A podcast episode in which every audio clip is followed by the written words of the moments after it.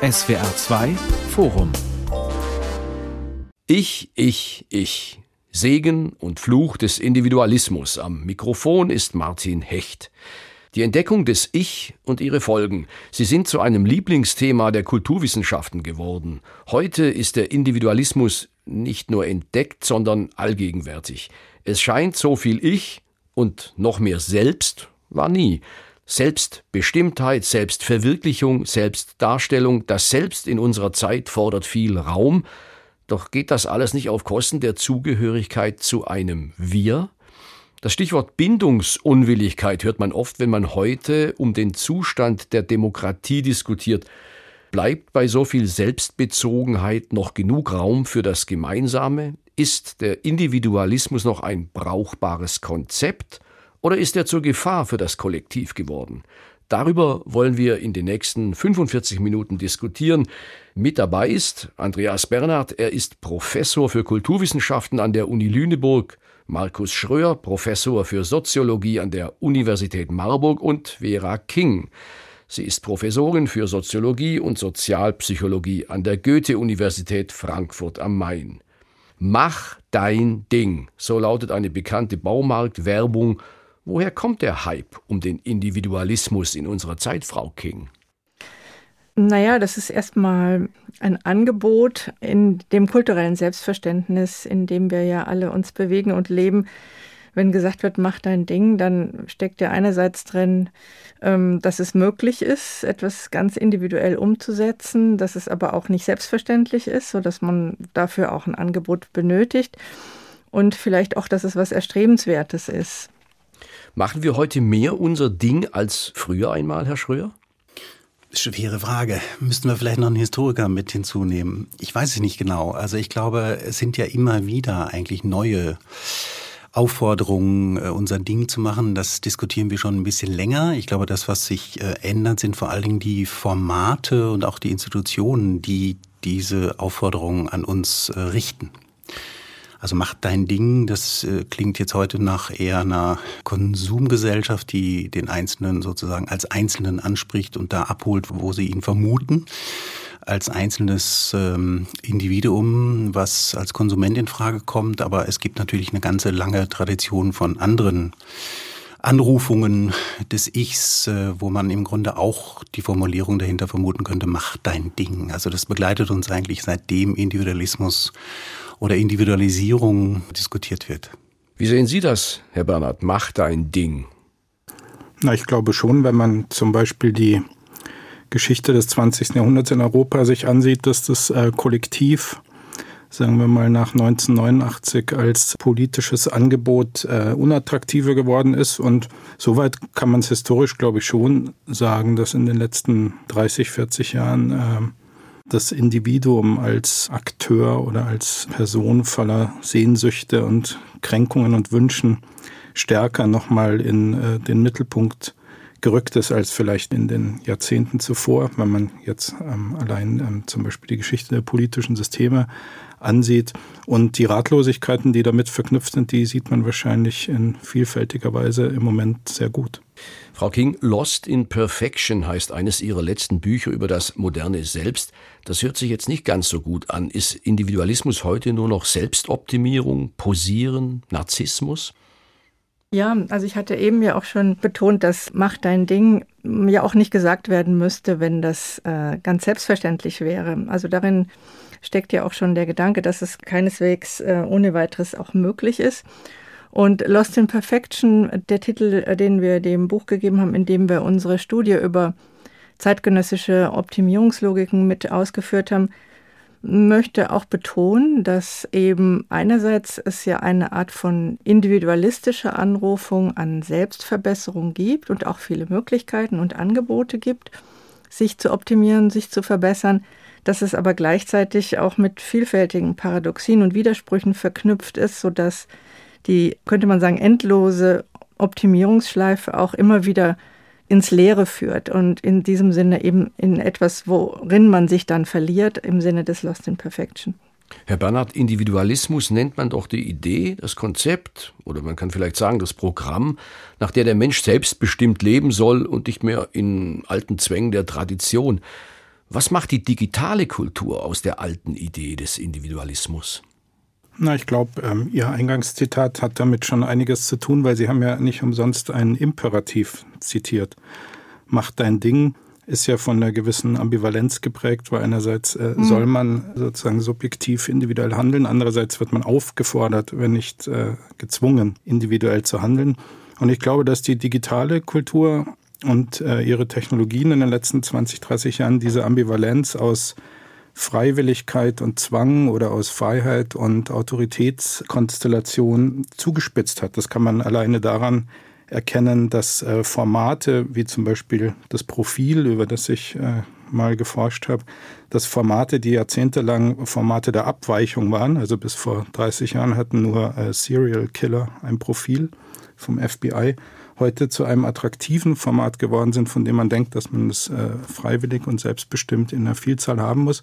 Und ich glaube, dass man das in vielerlei ähm, Variationen, also wenn man an Selbstvermessung denkt oder an Selbstortung etc., immer wieder erkennen kann, dass äh, die Ausprägung von Individualität und Subjektivität immer gepaart ist mit ähm, Formationen des Zwangs, des Wettbewerbs, der Überwachung vielleicht auch. Und in dieser ähm, Paradoxie bewegt sich wahrscheinlich das, was man Individualität im 21. Jahrhundert nennt. Herr Schröer, was beobachten Sie? Was sehen Sie für Tendenzen?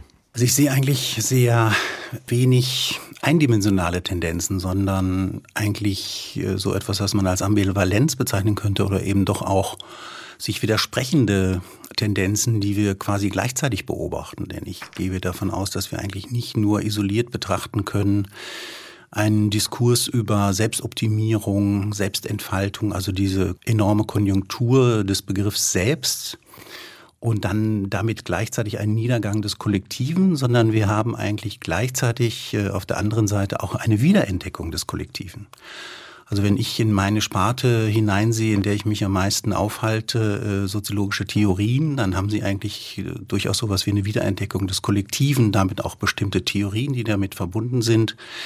Man macht sich sehr viele Gedanken darum, wie man überhaupt den Begriff der Kollektivität fassen will. Ich denke gerade im neofeministischen Bereich, in der Akteur-Netzwerktheorie, dem Posthumanismus, des Neomaterialismus gibt es eine ganze Menge von Ansätzen, die eben gerade nicht das gute alte liberale autonome Individuum in den Mittelpunkt stellen, was immer männlich und weiß äh, war, sondern eben tatsächlich sehr viel Wert darauf legen zu sagen, wir müssen eigentlich den Einzelnen doch immer in seinen Gefügen äh, betrachten, in denen er sich bewegt. Das ist eine alte Fiktion zu glauben, dass wir es mit irgendeinem isolierten Ich zu tun haben, was man dann auf der einen Seite feiern kann und auf der anderen Seite beklagen kann. Danach unterscheiden sich dann halt diese beiden Diskurse, die sich scheinbar äh, unversöhnlich gegenüberstehen, sondern es gibt eigentlich, gerade wenn man es auch aus der soziologischen Theorie betrachten will, doch eigentlich immer schon den Versuch, beides äh, zu sehen. Ja, ob Sie Norbert Elias nehmen oder Georg Simmel nehmen, es gibt es eigentlich kein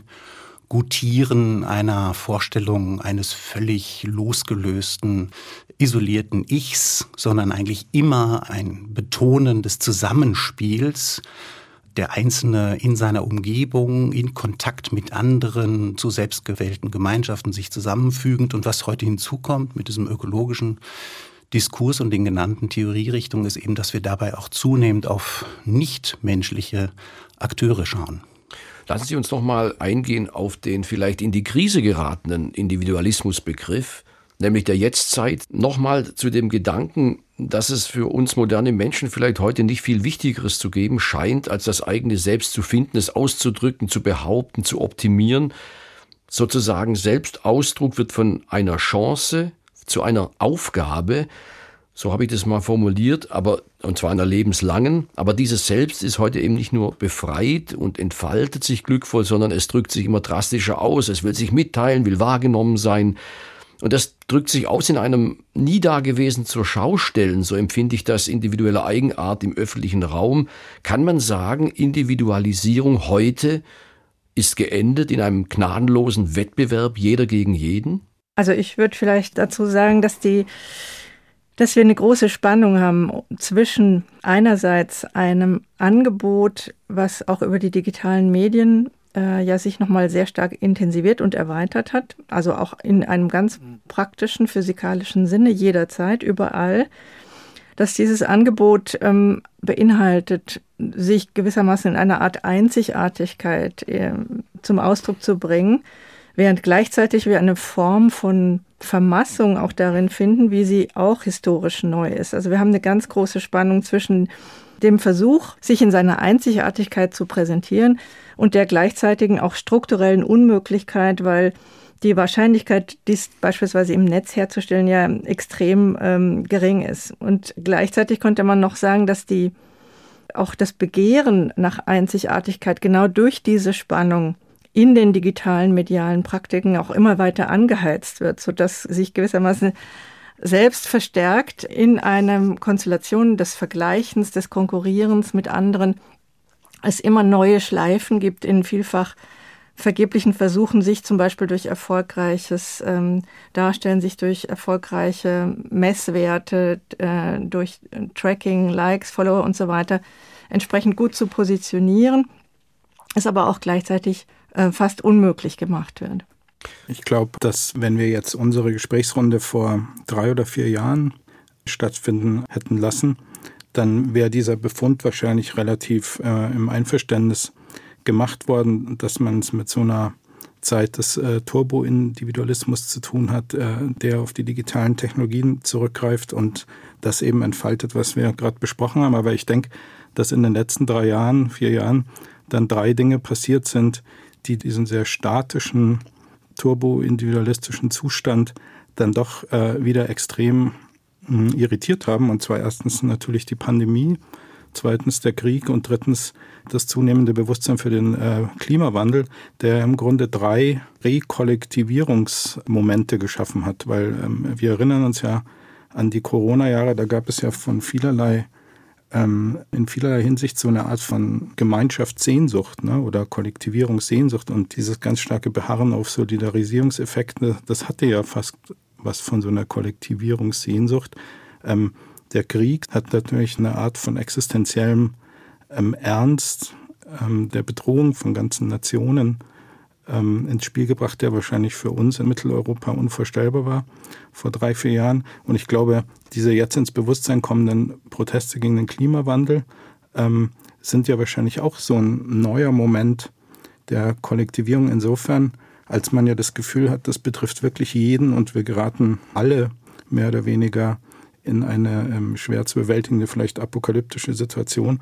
Und das erscheint mir so, weil ich eben selber viel, sagen wir mal, in den Zehnerjahren über digitale Technologie geforscht habe und da das Gefühl hatte, man lebt wirklich in so einer erstarrten, ähm, ins Grelle und Bunte gewendete Orwellschen Dystopie manchmal, ähm, die so dahin wabert.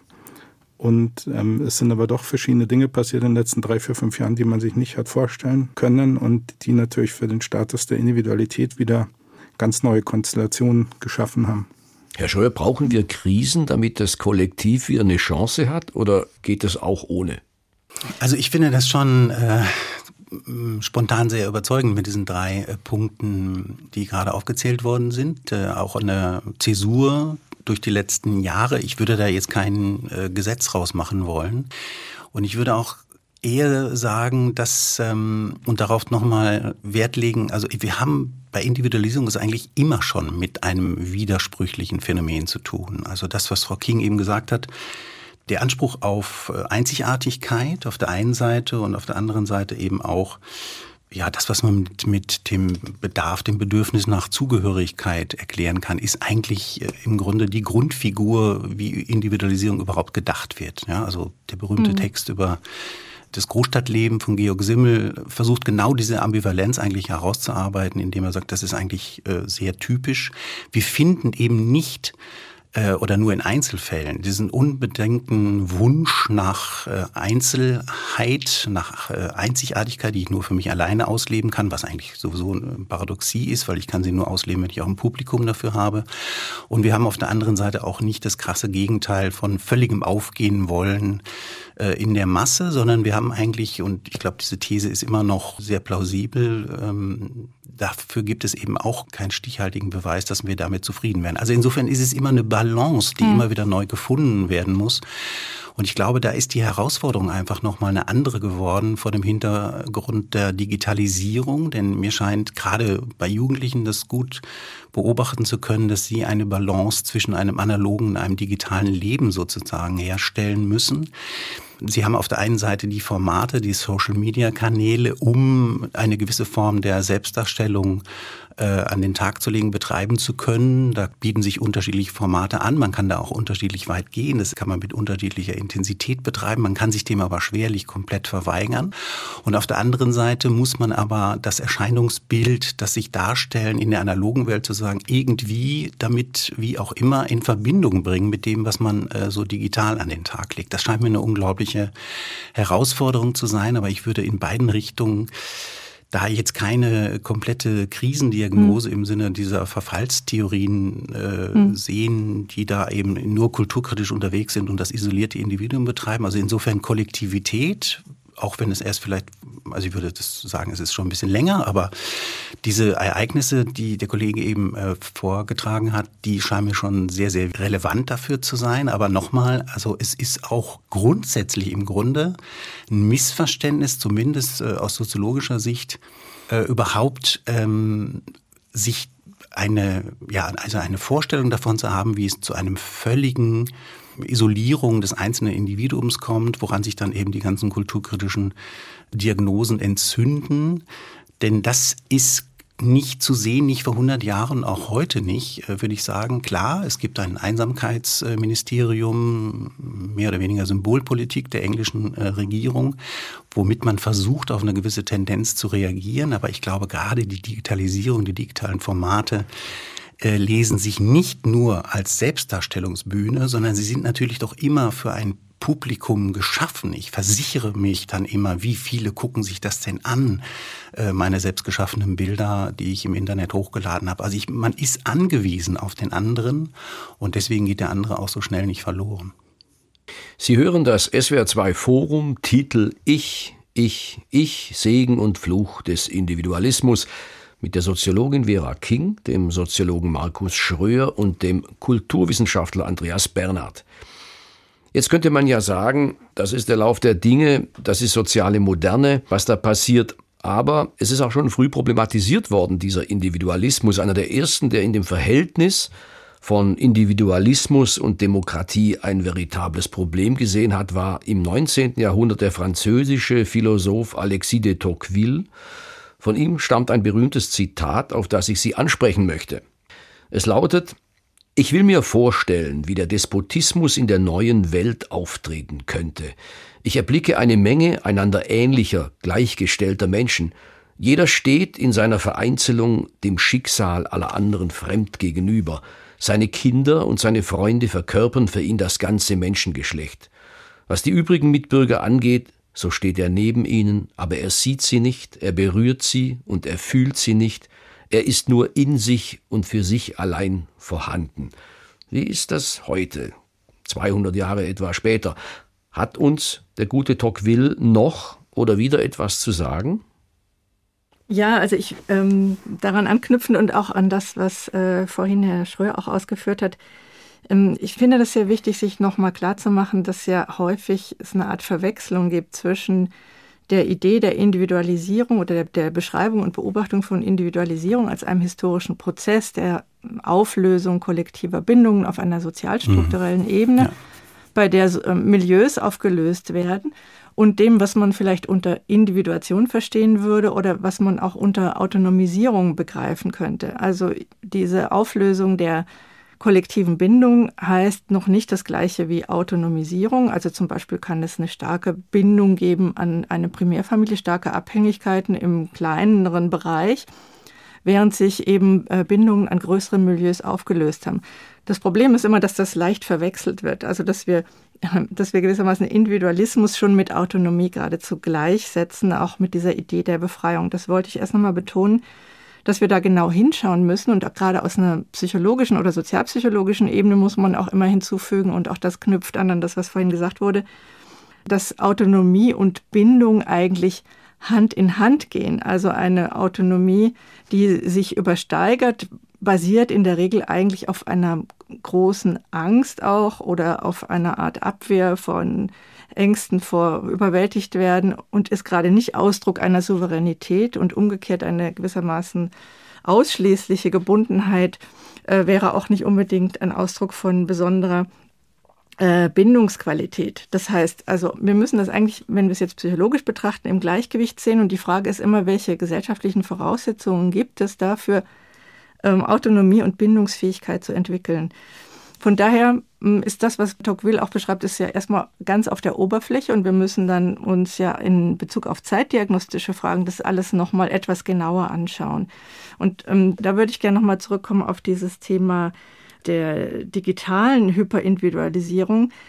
Ähm, ich würde dem auch zustimmen, dass es in den letzten Jahren durch Krisenphänomene Veränderungen gegeben hat, was wir aber auch beobachten können, dass bestimmte Formen der, wie soll man sagen, digitalen Selbstoptimierung schon auch weiterlaufen ähm, und dass es eben auch Formen sind, die eben sich nicht so sehr dadurch auszeichnen, dass der andere als Subjekt im eigenen Recht wahrgenommen wird, so wie man eine Bindungsqualität beschreiben würde, sondern eher durch instrumentelle Bezüge. Also man möchte eigentlich den anderen als Konsumenten, wie schon das Wort Follower sagt, als Gefolge, um ähm, den eigenen Wert dann in diesem instrumentellen Sinne äh, bestätigt zu bekommen.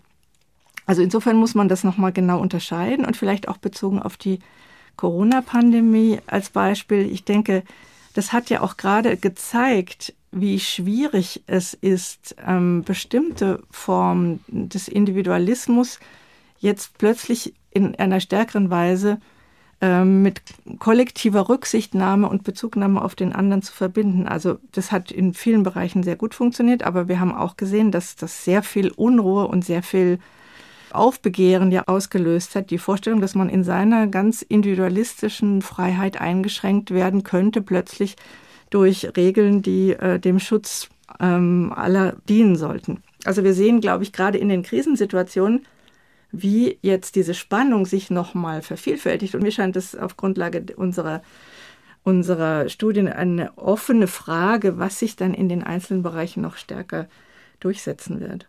Äh, mir ist aufgefallen, dieses Wort am Anfang von ihm, dass äh, Menschen ähm, sich immer ähnlicher werden.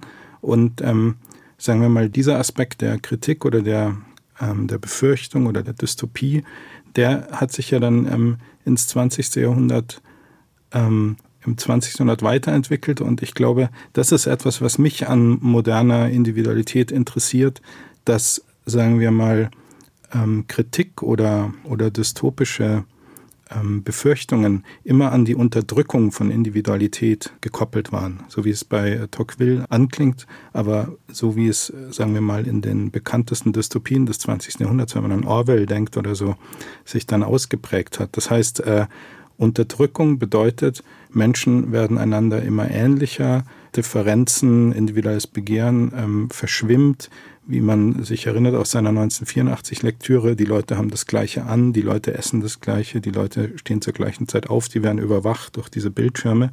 Und das ist, glaube ich, etwas, was man zu der Zeit als dann 1984 eingetreten war, vor 40 Jahren, und wo ja Dinge dann wie Volkszählung und, und so weiter ähm, im äh, Mittelpunkt der Debatte standen, was man sich niemals hätte vorstellen können, dass 30, 40 Jahre später äh, Überwachung und Erfassung genau mit dem Einverständnis der Menschen äh, funktioniert über die digitalen Medien, weil eben jeder glaubt, wenn ich noch ein Profil mehr habe und äh, mich in noch einem sozialen Netzwerk mehr engagiere, äh, dann kommt es meiner Individualität und meinem individuellen Ausdruck entgegen. Und ich glaube, diese Verschiebung sozusagen Überwachung nicht als von oben oktroyierte Erfassung und Gleichmachung der Menschen, sondern als spielerische ins Endlose sich fesselnde Entfaltung des Individuellen, diese Pointe hat, glaube ich, niemand vorhergesehen. Und das finde ich einen interessanten Effekt von Individualisierung heute, dass sie so gut mit Erfassung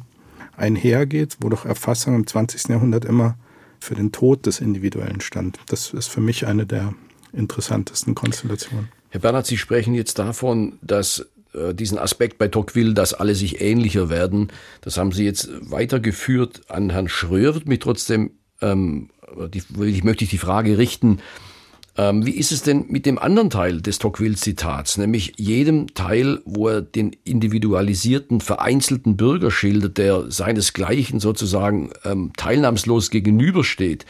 Hat das eine analytische Kraft? Heute steht der vereinzelte Mensch heute seinem Mitbürger teilnahmslos gegenüber. Leben wir alle nur noch in unserer individualistischen Geltungsblase und haben den Blick fürs Kollektiv verloren. Also ist moderner Individualismus tatsächlich identisch mit Trend, mit Tendenz zur Vereinzelung, zur Isolation?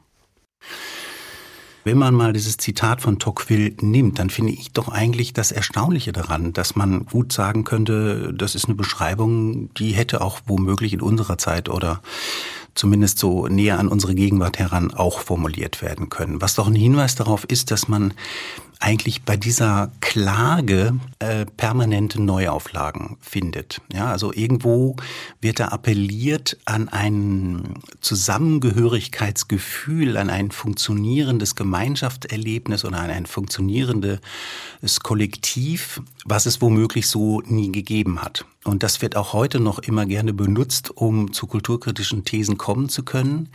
Man hat eine mehr oder weniger diffuse Vorstellung davon, dass das ja irgendwie alles mal besser funktioniert hat. Und das kommt meines Erachtens auch in diesem äh, großen Klassiker äh, Tocqueville durchaus hier zum Tragen, denn dieses Maß an Vereinzelung, das ist er auch schon das in seiner Zeit beschreibt und davor auch warnen will, ist ja etwas, was uns bis heute begleitet. Und ich würde sagen, äh, diese ganzen, wie übertrieben sie auch immer sein mögen, diese ganzen ähm, Diagnosen mit einer gewissen Warnung versehen, entstehen ja nicht im luftleeren Raum. Man kann sie nicht abtun als irgendwie völlig überzogene Diagnosen. Sie würden wohl nicht in dieser Fülle immer wieder ähm, nach vorne kommen und publik werden. Gleichzeitig zeigt sich aber hinter diesen ständigen Neuauflagen auch offenbar ein Bedürfnis nach einer, nach einem Ideal von ähm, ja, gesellschaftlicher Teilhabe, Partizipation, Solidarität, auf den anderen eingehen, nicht isoliert äh, vor sich hin leben, nicht egoistisch sein und so weiter. Also das ist immer wieder zu beobachten und gleichzeitig können wir immer wieder auch feststellen, dass genau diese Beobachtung auch widerlegt werden, dadurch, dass die so oft beispielsweise gescholtene unpolitische Jugend gar keine unpolitische Jugend ist, sondern eigentlich die Formate ablehnt, das ist ja durchaus herausgekommen durch empirische Studien, in denen ihnen Politik dargeboten wird oder wurde. Das heißt, diese übliche Tendenz, sich in Parteien zu engagieren, da hat man gesehen, aha, Minus, das geht zurück. Also haben wir eine gewisse Politikverdrossenheit. Dann hat man hinterher das modifiziert und gesagt, nee, nee, es ist gar keine, sehr viel richtiger, es ist eine Parteienverdrossenheit. Und in all diesen Engagements, und da ist man aber auch wieder bei diesen äh, von Herrn Bernhard aufgeführten äh, Ereignissen der letzten drei Jahre äh, habe ich doch immer wieder Gegenbeispiele dafür, dass eben gerade gesucht wird, durchaus äh, Engagement. Also wenn wir jetzt wieder gucken äh, in Klimabewegungen, in ja, dem, was neu aufploppt, an neuen sozialen Bewegungen, Widerstand, Protestbewegungen, äh, Ende Gelände und äh, letzte Generation und Fridays for Future und so weiter, haben wir sowohl keine Politikverdrossenheit als auch keine vereinzelte einzelnen Jugendlichen, sondern welche, die sich zusammentun wollen mit einem gemeinsamen Ziel. Und vor diesem Hintergrund ähm, finde ich diese würde ich es einfach zu einseitig finden, zu sagen, äh, wir haben hier Bürger, die sich nicht mehr berühren, äh, die äh, sich nicht fühlen, die äh, sozusagen eigentlich Luft sind. Ich ähm, möchte mal die beiden anderen fragen. Ähm, wir haben natürlich auch eine Demokratiekrise. Wir haben nicht nur eine Rekollektivierung, sondern wir haben eine wachsende Anzahl von Menschen, die sich diesem Gemeinwesen nicht mehr verpflichtet sieht. Wir haben ein Ansteigen von AfD und, und, und. Ist das eine normale Ambivalenz oder ist nicht längst die Seite, die in äh, Vereinzelung, in Abwendung geht, viel größer geworden und müssen wir nicht deswegen sehr wohl über diesen guten Tocqueville anders diskutieren? Nein, ich glaube, dass man da vielleicht schon nochmal auch auf die ähm, veränderten medientechnologischen Bedingungen von Politik ähm, kommen kann, weil man sich ja fragen kann, ähm, welche Institutionen des politischen oder vielleicht auch des demokratischen waren an eine bestimmte äh, mediale Vermittlersituation gebunden, die sich jetzt aufgelöst haben aufgrund äh, der bekannten Entwicklungen. Also wenn man zum Beispiel ähm, die alten Medienformen nimmt, der, die Massenmedien der Zeitungen, des Radios, des Fernsehens, die waren ja sozusagen ähm, so Vermittlerinstanzen, die zwischen ähm, den maßgeblichen agierenden Institutionen und äh, den Wählerinnen und Wählern gewissermaßen ähm, vermittelt haben. Und wenn man jetzt sieht, dass gewissermaßen ähm, der Präsident des mächtigsten ähm, Landes oder eines der mächtigsten Landes der Welt in den letzten Jahren ähm, eine Legislaturperiode lang, wie mein Doktorvater Josef Vogel das mal formuliert hat, äh, vom Lokus aus über Twitter regiert hat, dann erodieren ja sozusagen ganze Vermittlungsinstanzen, die das Politische reguliert haben. Und ich glaube, das, was man jetzt ähm, unter dem Stichwort Krise der Demokratie äh, sehr oft verhandelt, hängt mit dieser Erosion von Vermittlungsinstanzen zusammen, die einerseits natürlich dem Einzelnen das Gefühl geben, unter äh, Auslassung der alten Institutionen und Vermittlungsinstanzen ähm, Politik betreiben zu können oder auch Politik rezipieren zu können über ähm, individualisierte Facebook-Profile oder so. Aber andererseits geraten da natürlich Dinge in die Unordnung, die wir in den letzten Jahren mitverfolgt haben. Und in der Hinsicht könnte man vielleicht Ihre, Ihre mhm. Frage beantworten, Herr Hecht. Ja, das, äh, dem würde ich absolut zustimmen. Ich würde vielleicht auch gerne noch mal ganz kurz ähm, äh, ausholen und anknüpfen an das, was äh, Herr Schröer vorhin gesagt hat. Also was wir sagen können, dass ähm, Gesellschaften in ihrer Selbstbeobachtung immer schon, jedenfalls in der Zeit äh, der Moderne, kann man das ja noch genauer rekonstruieren, damit beschäftigt sind, wie die Individuen, die mehr Spielräume bekommen im, in verschiedenen Bereichen in, innerhalb der äh, historischen Veränderung, gleichzeitig wiederum verpflichtet sind, verpflichtet werden können, gebunden sind, gebunden werden können aufs Kollektiv hin. Das ist ja ein Dauerthema mit unterschiedlichen Themenstellungen. Und das sehen wir bei Tocqueville, das sehen wir bis heute. Gleichzeitig wird uns das nicht davor bewahren, genau schauen zu müssen, wie entwickelt sich das auch in Bezug auf die Qualität der Bezugnahmen auf andere. Und da kommen wir an den Punkt, äh, den, der eben angesprochen wurde, ja auch, welche Rolle spielen beispielsweise äh, die medialen Formen der Bindung äh, an andere. Also es ist ein großer Unterschied, ob ich eben in meinem Bezug auf den anderen mich ausschließlich beispielsweise in einer instrumentellen Orientierung an anderen bewege, wo es mir darum geht, den anderen einfach nur als Akklamateur zu sehen, oder ob ich in Kontakt treten will in eine Auseinandersetzung, in einen Dialog, bei dem ich mö wissen möchte, was der andere oder die andere zu sagen hat. Und die digitalen Medien, so wie sie sich verändert haben, befördern eine bestimmte Form der Auseinandersetzung mit anderen, die eben eher diese Akklamationslogik bekommt. Und wir sehen das, wir haben das in der Corona-Krise gesehen, wir sehen das in den ähm, Entwicklungen in, in den USA, dass sich etwas verschiebt in der Weise, dass eine Fiktion von direkter Partizipation entsteht, gleichzeitig aber auch die Vorstellung, dass Demokratie sich nur dann ähm, fühlbar machen kann, wenn alle anderen genau das ähm, so sehen, wie ich es selbst sehe. Ja, also das ist ja eine interessante Argumentation, die sich jetzt in verschiedenen, wie die wir in, in allen möglichen Bereichen beobachten können, dass sobald etwas als anders wahrgenommen wird, es gleichzeitig mit dem Undemokratischen verknüpft wird in bestimmten Gruppen oder in bestimmten Kontexten. Und hier sehen wir eben Verschiebungen gewissermaßen in der Art und Weise, wie die Bezugnahme auf den anderen auch kollektiv organisiert wird über ähm, die äh, Veränderung der Medienlandschaften, die eben angesprochen wurden. Ich möchte nochmal zurückkommen zu unserem Kernthema mit dem Individualismus. Auch ähm, noch einmal die Frage stellen, ob nicht der Hase im Pfeffer im Individualismus liegt, wenn wir die momentane Demokratiekrise sehen. Ich möchte Sie mit einem Zitat von Erich Fromm konfrontieren. Der hat mal gesagt, die Krise unserer Zeit liegt nicht daran, dass es zu viel Individualismus gibt, sondern dass das, was wir für Individualismus halten, zu einer leeren Schale geworden ist.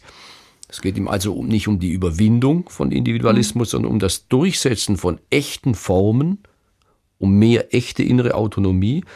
Gibt es das überhaupt? Na Gott sei Dank sind wir keine Notare der Autonomie. Ähm, und ähm, für den sich dann vielleicht Erich Fromm schon gehalten hat.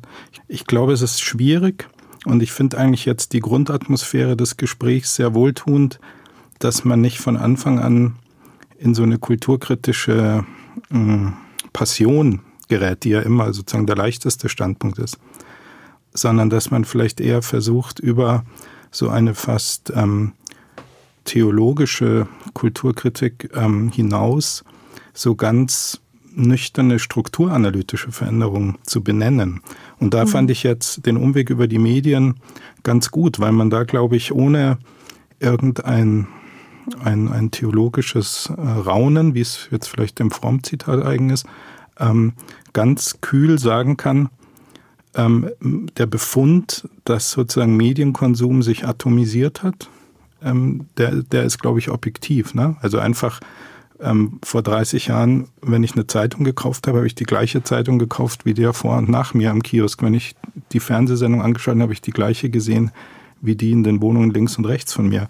Wenn ich heute äh, über mein Instagram-Profil, mein Facebook-Profil, mein TikTok-Profil und meine Timelines mich äh, informiere, ist das alles sozusagen durch die bekannten algorithmischen Prozesse auf mich selbst individuell zugeschnitten. Und da könnte man, glaube ich, ansetzen ähm, in der Kritik des Individualismus unserer Zeit, dass man sagen kann, äh, in dem Moment, wo praktisch bestimmte ähm, Einverständnisse und bestimmte Banden dessen, was man zum Beispiel an politischer Information bekommt und sendet und rezipiert, ähm, sich atomisiert haben, ist wahrscheinlich so ein politisches System wie die Demokratie in einer labileren Lage als zuvor. Also das fände ich mhm. sozusagen einen, einen guten Ansatzpunkt jenseits eines eben doch bisschen religiösen, ähm, also einer religiösen Kulturkritik ich stimme dem ganz zu, bis auf den Punkt, ähm, was Fromm angeht, weil ich denke, also ich habe zumindest jetzt dieses Zitat auch nicht in dieser religiösen Weise gelesen, sondern ich finde, er trifft ja einen Punkt, der auch wichtig ist, den ich auch, ähm, gerne nochmal betonen würde, dass es eben nicht nur darum geht, jetzt zu analysieren, wie, wie ausgeprägt ist Bezogenheit auf andere oder wie, wie, wie ausgeprägt sind die Bindungen an andere im Sinne von äh, Kollektivbindung, oder wie äh, vereinzelt sind die Einzelnen, sondern dass es immer darum geht zu schauen, wie sind die Qualitäten der Bezogenheit und wie, ist, äh, wie steht es um ähm, die, ähm, Autonomiefähigkeit auch in einem qualitativen Sinne. Und insofern hat er meines Erachtens recht zu sagen, also ähm, der Umstand, dass es Vereinzelung gibt, sagt noch nichts aus über die Autonomiepotenziale. Das wollte ich nochmal betonen. Vielleicht könnte man zum Schluss unserer Diskussion noch die Frage stellen, wie könnte man diesen Individualismus, hinter den ja niemand zurück will eigentlich, wie könnte man dem sein sozialverträgliches oder sein soziales Potenzial stärker abgewinnen? Das wäre sozusagen eine politische Frage, eine Frage der politischen Bildung, der politischen Kultur. Also wie kann der Individualismus fruchtbarer werden für die Demokratie? Also ich finde, diese Zitate aus dem Schatzkästchen der Kulturtheorie, vor allen Dingen kritische Theorie, äh, Fromm und so weiter, nur noch begrenzt äh, ähm, hilfreich für unsere derzeitige Situation oder Lage, ehrlich gesagt. Und ich habe am Anfang schon versucht zu sagen, wir können das meines Erachtens nicht mehr äh, so verhandeln, als wären wir noch im 20. Jahrhundert. Ich glaube, ich sehe das sehr viel stärker vor dem Hintergrund des Anthropozäns. Anthropozän heißt ein menschengemachtes Zeitalter, dem wir uns auch äh, soziologisch, sozialtheoretisch stellen müssen. Und das würde zum Beispiel bedeuten, dass wir nicht einfach nur nach Sozialverträglichkeit, sondern dass wir auch nach Naturverträglichkeit äh, fragen müssen. Und ähm, ich denke insofern, dass da viele alte dieser Prominenz, also fromm Texte und so weiter, ähm, insofern nicht hilfreich sind, weil sie sich eigentlich immer darauf verlassen haben, dass Natur äh, funktioniert und wir mit ökologischen Gedanken uns nicht weiter beschäftigen müssen. Das müssen wir aber heute. Und ich glaube, Anthropozän heißt ein menschengemachtes Zeitalter. Impliziert das natürlich, dass wir neu nachdenken müssen darüber, was ein Mensch überhaupt ist. Und das würde natürlich auch auf jeden Fall äh, mit einschließen, was überhaupt ein Individuum ist. Und die Frage vor diesem Hintergrund wäre sehr viel mehr nicht, was macht der Einzelne aus sich und wie stark kann er das und wie sehr wird er von der Gesellschaft gebremst, sondern eben auch danach zu fragen, was ermöglicht es uns eigentlich, äh, uns als Individuen auszuweisen. Also was gibt es für Unterstützungsnetzwerke? Was gibt es für Versorgungssysteme, ökologische Systeme, die uns das ermöglichen oder nicht ermöglichen? Und da kommt man eben auch darauf, dass es doch auch eine sehr westliche Geschichte ist, über Individualität und Individuum und Freiheit, äh, individuelle Freiheit und so weiter zu parlieren und eigentlich nicht sehen, äh, ja, welche Kosten damit auch verbunden sind, durchaus auch für andere Länder, aber auch eben für andere Akteure, für andere nichtmenschliche Lebewesen beispielsweise. Also ich würde das gerne aus dieser, und ich glaube, das ist die Herausforderung, wenn Sie mich fragen, diese Debatte äh, so ein bisschen weniger äh, irgendwie eingeschränkt als eine sozialtheoretische zu sehen, sondern zu öffnen für die Herausforderungen, mit denen wir es im Moment zu tun haben. Jetzt müssen wir zum Schluss kommen langsam. Ich hätte gerne noch ein, von jedem von Ihnen eine, ein kurzes Schlussstatement. Ist der Individualismus ein unvollendetes Projekt der Moderne, Herr Schröer? Individualismus aufs Gleis setzen als eine letztlich politische Idee ist womöglich nicht äh, die Antwort äh, der Stunde. Also Individualismus äh, als ja als liberale Vorstellung von Individualismus, äh, die letztlich auch einfach bedeutet, dass man seine Ellbogen ausfährt und zusieht, dass man zu seinem Recht kommt, ist genau die falsche Antwort auf das, was wir haben. Deswegen würde ich diese ganzen Kollektivierungsbestrebungen, die es im Moment gibt, darüber nachzudenken, in welchem Gefüge sich äh, menschliche Wesen eigentlich bewegen, äh, das sehr viel stärker zu betonen und auszubauen und darüber nachzudenken, statt über die isoliert betrachteten Möglichkeiten der Entfaltung von vereinzelten Einzelnen? Na, ich glaube, ähm, wenn, wenn die Frage äh, nach dem unvollendeten äh, Projekt der Individualisierung gestellt wird, dann ist ja damit der Glaube an die mögliche Vollendung äh, impliziert. Und das ist ja doch ein sehr theologischer Blick ne, auf so einen paradiesischen Zustand äh, des vollendeten Individualismus. Und ich kann darauf, glaube ich, keine direkte Antwort geben. Ich kann nur sagen, dass ja die gegenwärtige politische Stimmung von sehr starken apokalyptischen Ängsten geprägt ist. Ne? Das ging ja relativ schnell in den letzten Jahren, dass man das Gefühl äh, gehabt hat in vielerlei Hinsicht, ähm, das, was man mal Ende der Geschichte genannt hat nach 1989, hat sich extrem dynamisiert in Richtung einer apokalyptischen Angst. Und deswegen wäre das Projekt des Individualismus vielleicht ähm, in irgendeiner Weise äh, einzubinden in die Besänftigung dieser apokalyptischen Ängste. Äh, wenn wir uns anschauen, die Entwicklung, sagen wir mal, der, wenn wir sie so nennen wollen, der späten Moderne, bei der ähm, die Optimierungslogiken oder auch die Beschleunigung eigentlich ja vor allem die Folgen haben, dass auf der einen Seite es eine hohe Anforderung gibt an die Autonomiekompetenz der Einzelnen, aber gleichzeitig dadurch, dass der Spielraum beispielsweise für Fürsorge, Sorge, Bezogenheit auf den anderen kleiner wird, genau das untergraben wird, was eigentlich erwartet wird. Wenn wir keinen Spielraum mehr haben, im Sinne zum Beispiel des, des Raums für, für Care, der Ressourcen für Fürsorge, dann schwindet damit auch die Voraussetzung für Autonomiefähigkeit. Deswegen nochmal die Betonung, wir können das eine nicht ohne das andere denken. Und ich denke, das ist auch ein Gesichtspunkt, der für die wie soll man sagen, für die ethischen Fragen, mit denen wir es zu tun haben im Zusammenhang der Diskussion um die Klimakrisen und das Anthropozän von großer Relevanz ist. Also wenn wir hier die Ressourcen stärken wollen für Sorge und Fürsorge für andere, für die Umwelt, nicht nur für sich selbst, dann ist gleichzeitig ja auch Raum geschaffen für Autonomiefähigkeit in diesem qualitativen Sinne. Insofern könnte man von einem unvollendeten Projekt sprechen, aber das ähm, ist jetzt natürlich nicht teleologisch gemeint im Sinne einer, wie soll man sagen, religiösen, geschichtsphilosophischen Orientierung. Ich, ich, ich. Segen und Fluch des Individualismus, das war das Thema heute im SWR2 Forum mit der Soziologin Vera King dem Soziologen Markus Schröer und dem Kulturwissenschaftler Andreas Bernhard.